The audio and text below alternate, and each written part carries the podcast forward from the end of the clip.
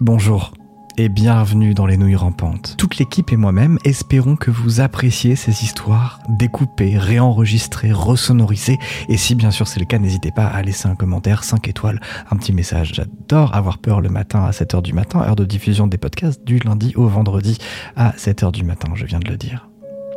L'histoire d'aujourd'hui est un peu spéciale parce qu'à la quasi-unanimité de l'équipe, c'est une des plus terrifiantes, une des plus violentes et une des plus gore qu'il nous était donné d'écouter dans les nouilles rampantes. Et c'est même un peu vexant qu'elles ne viennent pas de nous, mais qu'elles viennent de Aurélien Fernandez, excellent dessinateur, suivez-le sur les réseaux, évidemment. Alors en attendant l'histoire de demain, qui sera, je vous le dis tout de suite, une histoire de Chéri Crime, je vous invite à découvrir cette histoire qui s'intitule La mariée de Chihuahua. Je n'aurais pas dû sentir les mains du vieux médecin de famille chercher mon pouls. Je n'aurais pas dû l'entendre déclarer ma mort non plus. Je n'aurais pas dû entendre ma mère et mon fiancé pleurer. La morsure du serpent corail attaque le système nerveux central de sa victime, pouvant causer paralysie, arrêt respiratoire et, en l'absence d'antidote, la mort. Il faut alors être placé entre les mains d'un médecin compétent. Je n'ai eu ni la chance de mourir, ni celle d'être placé entre les mains d'un docteur compétent. Rien n'est sûr concernant les jours suivants.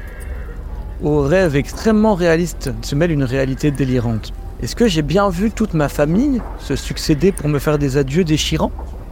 Est-ce que j'ai bien vu un serpent immense fendre un blizzard inhabituel pour le climat mexicain? Est-ce que j'ai bien vu ma mère allonger mon corps inerte sur la banquette arrière de sa Buick flambant neuve Je n'ai pas vu où elle m'emmenait tout phares éteints, le moteur à bas régime, les pneus sifflant furieusement sur le bitume encore chaud. Le magasin était baigné dans une pâleur torride. Un climatiseur branlant repoussait seul les assauts d'un matin d'été mexicain. Les murs qui n'étaient pas recouverts de miroirs accueillaient des rangées de robes blanches. Je connaissais chacune de ces robes, c'est là que j'avais choisi celle que je devais porter le jour de mon mariage.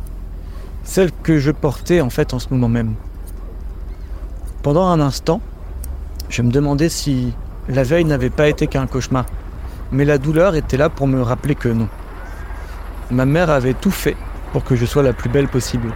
Dans l'obscurité de sa boutique de mariage, avec l'énergie du désespoir et l'adresse d'une couturière, elle avait cousu, vissé, noué, collé. Mes articulations avaient été serties d'épais fils de fer. Je les avais sentis pénétrer ma chair gratter mes os, ressortir puis rentrer encore. Serré. La douleur était insupportable, mais je ne pouvais pas crier. Mes cordes vocales étaient toujours paralysées quand ma mère fit subir à mon cou et à ma nuque le même traitement. J'espérais que ses mains tremblantes ne finissent par m'achever. Qu'une erreur, dans son embaumement grotesque, me libère. Je ne sais pas exactement quand je perdis connaissance. À mon réveil, je ne savais même pas où j'avais mal. Est-ce que c'était le venin du serpent, le fil qui gardait ma mâchoire serrée, ou le métal qui me perforait la gorge? Je ne pouvais pas hurler. Mon corps me faisait si mal que la douleur me semblait visible à l'œil nu. Pourtant, une jeune femme se tenait devant moi immobile, ses grands yeux humides posant sur moi un regard comme humble et compatissant. Son teint était diaphane presque cireux, ses cheveux coiffés en un élégant chignon, un voile blanc retombant sur ses épaules. Je mis du temps à comprendre que la robe qu'elle portait était ma robe et qu'il s'agissait en fait de mon reflet dans le miroir. Impossible que mon reflet ait l'air aussi paisible, alors que mon cerveau semblait glapir, comme une bête prise au piège et que tout mon être semblait brûler d'un feu ardent. De toute évidence, entre le moment où ma mère s'était occupée de mon bassin avec une grosse perceuse et le moment où elle avait vissé mes pieds à un lourd socle en fonte, elle avait enduit tout mon corps d'épaisses couches de cire. Pendant plus d'une semaine, je baignais dans un océan de souffrance au, goût de fer et de produits chimiques. Des groupes de femmes entraient heureuses de choisir une robe pour le plus beau jour de leur vie. et je les observais depuis mon estrade dans l'entrée. Les nombreux miroirs me permettaient de les suivre dans le magasin, essayer des robes, siroter du mousseux pour les plus âgés, de l'horchata pour les plus jeunes. Ces femmes se préparaient à la fête à quelques mètres de moi, et je priais pour que l'une d'elles, plus alcoolisée que les autres, ne finisse par me faire basculer de mon perchoir et ne me brise le cou. Les jours passèrent, je ne mourrais pas. Pire encore, je semblais aller mieux. Après des jours à espérer que mon agonie ne se termine, je retrouvais peu à peu des sensations dans mes membres endoloris. Hors de question de l'émouvoir cependant. Le poison s'était tu, mais ma mère avait fait un trop bon travail pour verrouiller mon corps dans une emprise faite de ce qui semblait être euh, des matériaux de bricolage, du nécessaire de couture et un kit de petits chimistes. Ma prison était faite d'un corset de fil de fer, de fil de soie et d'une épaisse couche de cire. Je n'avais que peu de place pour respirer, mais je respirais. Je ne mangeais pas, mais tous les matins et tous les soirs, ma mère passait une éponge humide sur mon corps pour le garder aussi impeccable qu'au premier jour. Dans ma vie d'avant, j'adorais manger, boire, faire la fête. J'aurais jamais cru qu'on pouvait survivre aussi longtemps immobile, en ne buvant que la saumure au goût de vinaigre et de savon noir que ma mère me servait sans le savoir matin et soir. Je dormais beaucoup.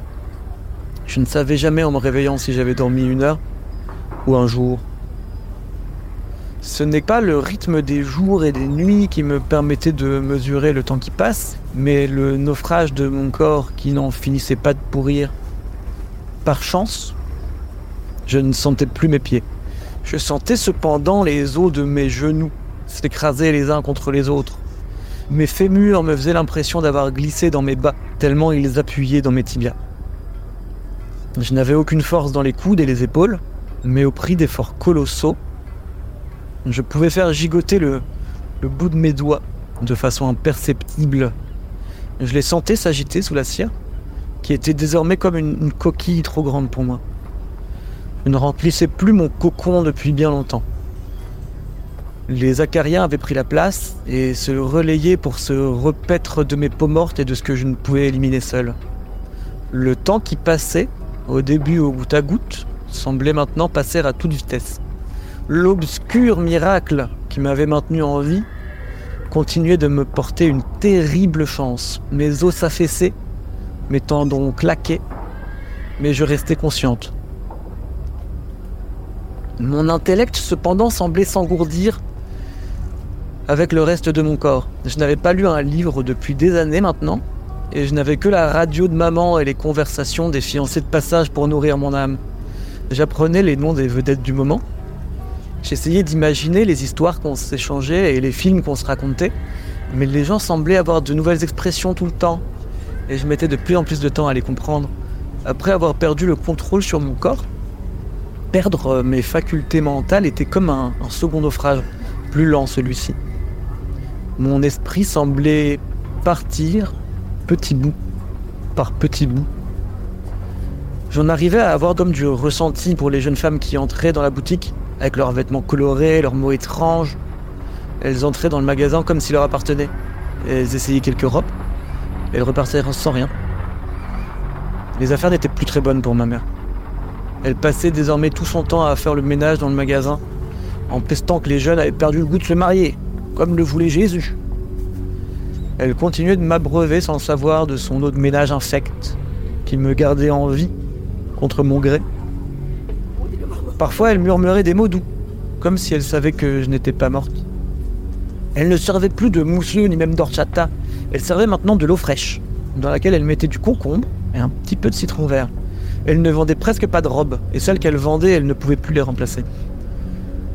Comme un ver dévore une pomme mais n'en touche pas la peau, le magasin se vidait, mais son aspect restait rutilant.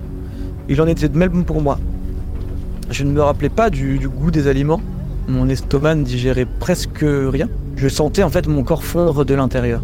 Mes muscles atrophiés, ma chair brisée. Pourtant, le miroir me renvoyait encore l'image d'une jeune fille élégante, belle, au teint diaphane et aux yeux de biche. Un jour, ma mère ne revient pas à la boutique. Elle avait passé son éponge crasseuse et humide sur mon visage, puis elle était partie sans dire un mot. Pour la première fois, j'avais remarqué son dos arc-bouté et sa démarche prudente. On aurait dit que ses os avaient glissé les uns contre les autres comme les miens.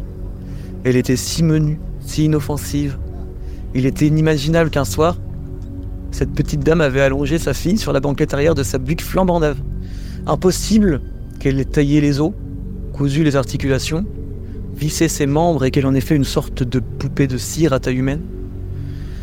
Quand on l'a retrouvée paisiblement morte dans son sommeil, personne ne s'est dit qu'elle avait maintenu en vie sa fille momifiée pendant des décennies dans sa boutique de mariage. La lumière ne me dérange plus. Un homme seul, dans un bleu de travail qui sent le tabac froid, est venu très tôt le matin pour peindre en blanc toutes les vitrines du magasin. Personne ne venait plus de toute façon. Il a cloué des grands panneaux de bois devant chaque fenêtre, a posé des cadenas sur toutes les portes. Avant de partir, il s'est approché très près de moi.